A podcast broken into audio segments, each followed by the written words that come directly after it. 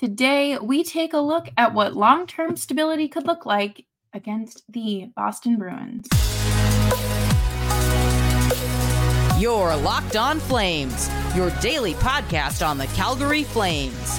Part of the Locked On Podcast Network, your team every day.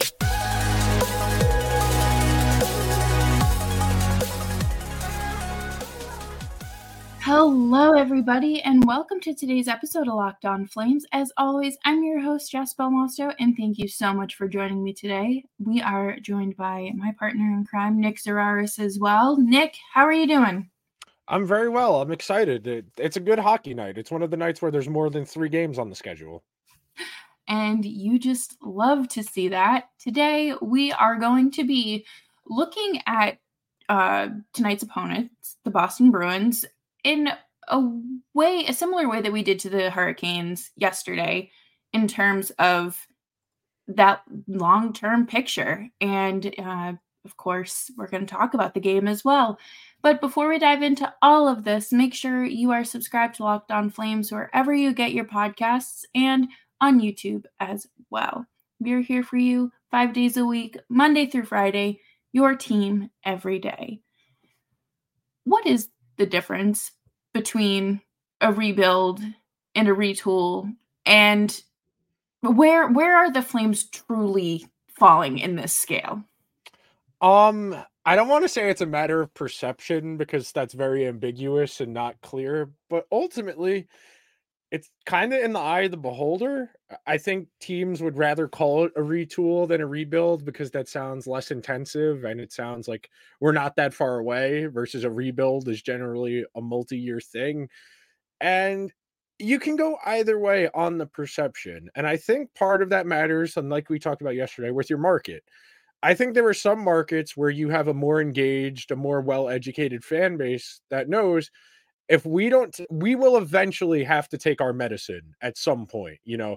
Eventually the bill comes due. If you try and be competitive all the time and we'll talk about it in relation to the bruins in a minute but when you consistently put prospects and draft picks into trades to acquire players to keep going for it, eventually you're going to have to take a step back because you run out of assets to trade. It, it, it happens to all of these teams that mm-hmm. consistently go for it. The Rangers had to do it. The Sharks are going through that right now. The Ducks are a long term version of that because, you know, last time they, they made the playoffs was like 2017. But you, eh, the, the point remains. It, it eventually you have to take your lumps and you can cut, try to retool consistently but eventually you do have to take two a two or three year period to take a step back. There's just no way around it. It's not doable. Right and like you said the well dries up and you're not you're not going to get any younger um without what you need and that's I feel like that's a problem that a lot of these teams are kind of facing is you know they just shelled out their draft picks and eh, prospects just to get that short term deal done and it it has not uh, paid off. Yeah I, I definitely agree with you there and i think the most successful version of the retool as we understand it is what's da- what Dallas has done yeah. over the last couple of years where they made the one really concerted push building that team around Jamie Benn and Tyler Seguin last decade. They had a really solid run, you know, John Klingberg was really good on those teams when Ben Bishop was the goalie. They won a couple playoff series but they had to take a step back. You know, they they needed to get younger, they needed to get more dynamic, and they've drafted extremely well. That's the most important element to this, either way, whether you call it a retool or a rebuild. If you don't nail your draft picks, you're going to eh, exacerbate this process and drag it out a lot longer. You look at all of the key players in this second iteration of the Stars around Benn and Seguin, where you talk about Hintz and Robertson and Heiskanen and Thomas Harley and Jake Oettinger. That's five, six guys right there that are going to be the core of that team for the next decade. And those were all guys they drafted that they were able to keep the cost down on because they drafted them versus a team like, say, the Bruins, who have been they haven't been retooling. They've been tinkering around the margins. They've been trying to get the exact right combination of guys around their star players, which isn't a retool or a rebuild. It's a secret third thing that doesn't have a name, but that's what it is. When you are a team that's close, you are tinkering around the edges. When you realize you've hit a ceiling, that's generally when you need to retool. Like, uh, for example, before I throw it back to you, if the Leafs go out in the first round again this year, if the Rangers go out in the first round again this year, we could see those as teams who retool, where they're going to trade a star player for cap flexibility and to get a little bit younger and maybe try a different approach to their roster versus a team like, say, I don't know. The Bruins genuinely could be in a position where they may have to rebuild, rebuild when Marchand decides to retire that'll be the point of demarcation for them. Like, yeah, they'll still have McAvoy, they'll still have Lindholm, they'll have Pasta, but three guys doesn't make a team. No. And I feel like um that's been very noticeable in the Bruins. And you're probably going to see that tonight as well. And we'll talk more about it later. But they're incredibly dinged up and uh, they're playing on the second half of a back to back tonight. So we'll see. Um, but I do feel like the Flames I, no pun intended, but we're playing with fire. I feel like towards the end of, I guess, Geo's tenure, like they could have absolutely, I don't want to say rebuild, but they could have blown it up and done something. They could different. have reimagined their team. Yes. They could have thought, hey, we tried this one way for quite an extended period of time. We talked about it yesterday. Brad had the job for 10 years. They made the playoffs five of the 10 years he had the job, where they were constantly content with mm-hmm. let's be in the middle, let's try and get in, and then anything can happen once we get in. That should have been the point of demarcation after they had to trade Tkachuk and Gaudreau left. That should have been the point of demarcation to say, okay, we need to take our, our lumps for a year or two to kind of reassess, reorganize our roster around this next wave of guys. And if we don't have that next wave of guys, we need to identify them and get them here so we can start being that next wave. Because a lot of the time, when you are in that retooling period, you're just whittling away on the margins. You know, you're in that 16 to 20 group, which is where no one wants to be because you're picking at the low end of the first, you're picking towards the end of the first round. Or if you make the playoffs, you're going to play a really good team in the first round where you're going to have a really hard time of upsetting them. That's not to say you can't be successful in those, uh, you know, you can't win an upset series and you can't nail your draft picks at the end of the first round. I mean, I just mentioned the stars. A lot of those guys are, you know, second, third, fourth round picks. Yeah. And something that we've talked a lot about um, really earlier this season is the importance of having those homegrown guys because yeah. number one, you're drafting well and they keep the cost down, which will allow you to bring in more and potentially better players to fill out and round out that roster.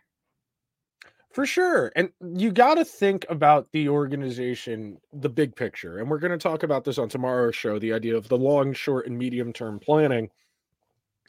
Right now, the Flames are in the early stages. The long term plan is two or three years from now. I imagine in my head, their long term plan is to be a playoff team by the time they're in the new building. That's the goal two, three years from now. To get there, there are a lot of intermediary steps the Flames need to take understanding where you are. And I think even if Conroy maybe didn't mean it, using the rebuild word does matter. The Flames have an educated and informed, engaged fan base. There are a lot of Flames fans who are tired of being, you know, the 15th best team in the NHL year after year mm-hmm. and being sold, hey, if we get in, anything can happen. There are Flames fans who are willing to say, I'm willing to take two years, three years to set this up so we get five, six, seven cracks at this. And maybe we get the Capitals run or we get the Blues run where everything lines up for us one given year where we're not even the best team, but we got hot at the right time and something magical happens. That is a better trade off than, hey, we're going to make the playoffs like every other year. We're going to have a chance, but the best path to winning eventually is consistently making the playoffs and hoping something happens as opposed to every few years or every other year. Yeah. And I mean, I look at the Panthers run last year and how much of that was truly luck? I mean, when you beat it, when you win three overtime games in the first round, you know that's a lot.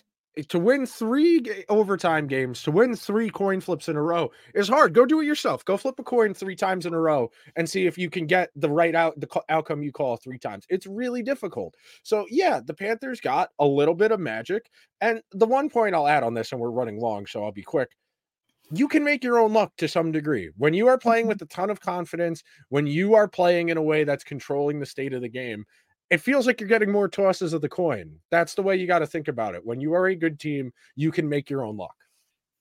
Yes, and we will be right back after this break with more conversations surrounding the Flames' future. Grocery bills are expensive these days, but right now they don't have to be.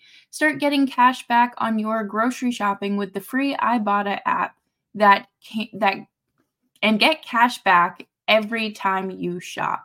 Spring break is right around the corner, which means you're going to be shopping. But don't shop for your big trip and get nothing in return. Make sure you're getting cash back every time you shop with Ibotta. Ibotta is a free app that gives you the most cash back every time you shop on hundreds of items from groceries to beauty supplies to even toys. So make sure you're beating inflation no matter what you're purchasing. Right now, Ibotta is offering our listeners $5 just for trying Ibotta by using code LOCKED on NHL when you register go to the App Store or Google Play Store and download the free Ibotta app to start earning a cashback, earning cashback, and use code Locked On NHL. That's I B O T T A in the Google Play or App Store using code Locked On NHL.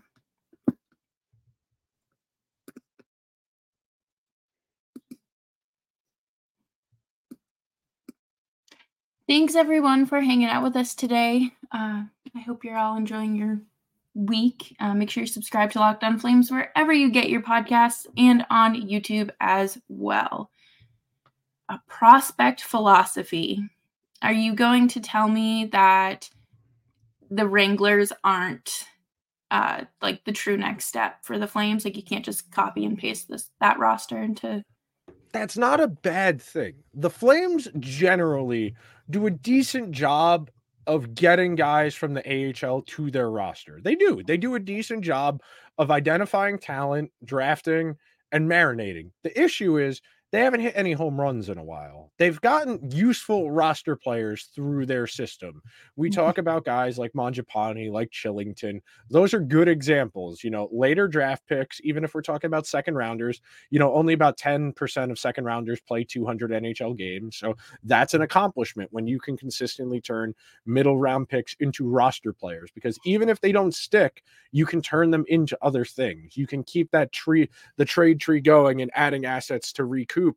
So, I, as far as the philosophy, graduating guys from your AHL team really should be about one of two things filling out your bottom six, or if you're really good at the late rounds of the draft. That is what the AHL is for, in my opinion, at least.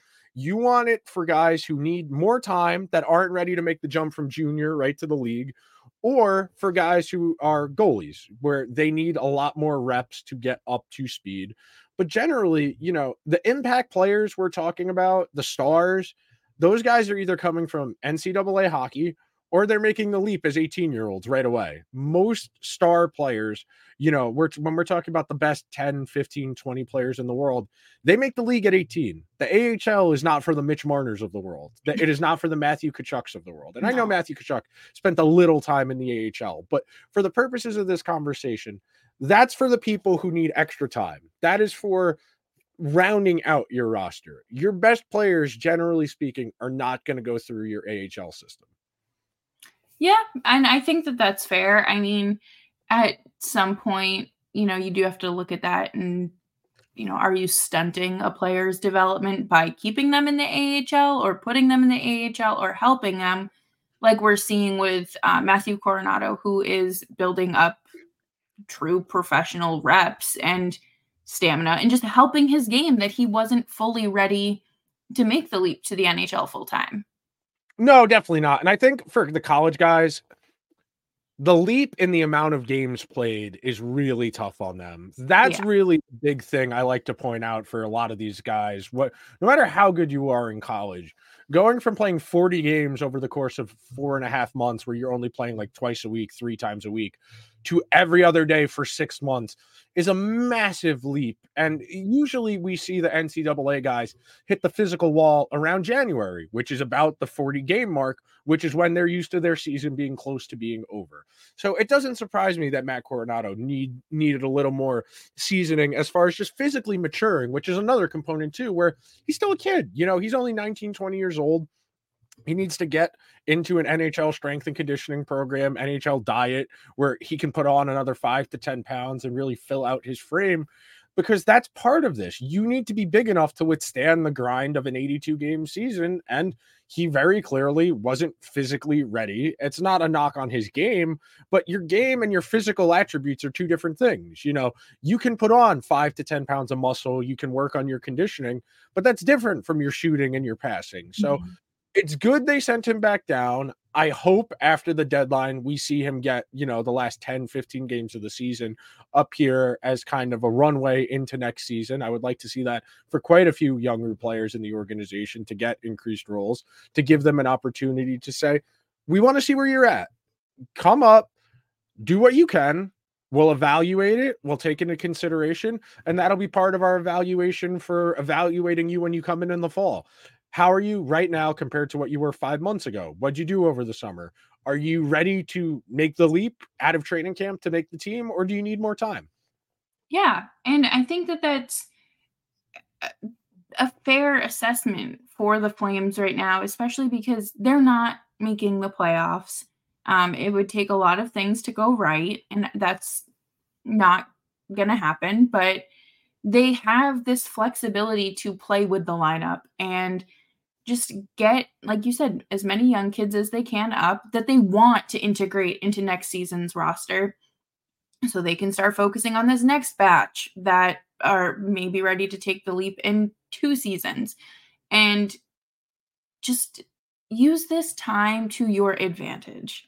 There was that free trial period that i talk about all the time when daryl sutter came in after geoff ward. That was great it was not a good ending with Daryl Sutter, but you had those few games to number one get back in shape. You weren't looking like a beer league team anymore. You had someone holding you accountable and figure out things that worked and also try new things at the risk of nothing. Like you're not flirting with a playoff spot the way that I, I think a lot of people think they might be. No, you're not. And part of that, uh, part of the idea here of, of having this prospect philosophy conversation is the vast majority of guys who get picked don't make it. You know, right. we're only we're talking seven draft picks in a given year you start with. Sometimes you trade them, you have less than seven, but at baseline you have seven. If you consistently put two or three guys from every draft into the NHL, you're considered good at drafting.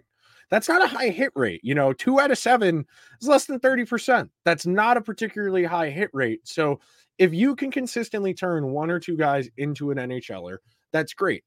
The issue for the Flames is it's really hard to get those impactful players that can make a huge difference in the teens and the 20s, which is why it's so important, like we were just talking about in the first segment, to embrace being bad for a season or two because that's where you get the good players because it's really hard to entice people to come here in free agency and that's ignoring the fact that great players don't really reach free agency all that often. Yeah. Yeah, and that's I mean, imagine where things might be had they decide to dismantle the roster la- last season or the season before when they they absolutely should have and could have. We'd be ahead of the ball here. Um, but coming up next, we are going to wrap up the show with some pregame talk ahead of tonight's Stanley Cup matchup for me against the Bruins. But before we do that, I do want to take a quick break and talk to you about Indeed. We're driven by the search for better. But when it comes to hiring, the best way to search for a candidate isn't to search at all. Don't search, match with Indeed. If you need to hire, you need Indeed. Indeed is your matching and hiring platform with over 350 million global monthly visitors, according to Indeed data, and a matching engine that helps you find quality candidates fast. And Indeed doesn't just help you hire faster. 93% of employers agree Indeed delivers the highest quality matches compared to the other job sites, according to a recent Indeed survey. Leveraging over 140 million qualifications and preferences every day, Indeed's match engine is constantly getting better. The more you use it, the better it gets. And listeners of this show will get a $75 sponsored job credit to get your jobs more visibility at indeed.com slash locked on. Just go to indeed.com slash locked on right now and support our show by saying you heard about Indeed on this podcast. Indeed.com slash locked on. Terms and conditions apply. Need to hire? You need Indeed.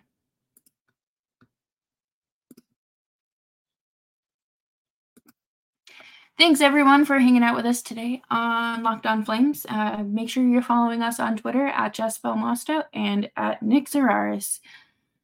Oh, Twitter. Right before we started recording, there were some fun Twitter rumors spreading about Noah Hanifin, and that's not.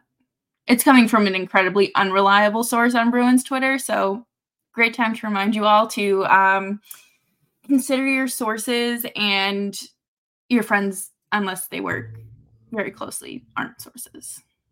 Yeah, that ultimately not a lot of people know. I, one of my friends always makes the joke that the graphic designer who works for the team knows more than the insiders because generally yeah. speaking they make the graphic and announce the transaction before elliotte Friedman or whatever insider you prefer who gets the news via the NHL but the way this works and I've explained this before but I can run through this very quickly when there is a trade when the two parties agree, they send a fax. Yes, the NHL still uses faxes. They send a fax to the league office saying, This is the trade. These are what's going in each direction.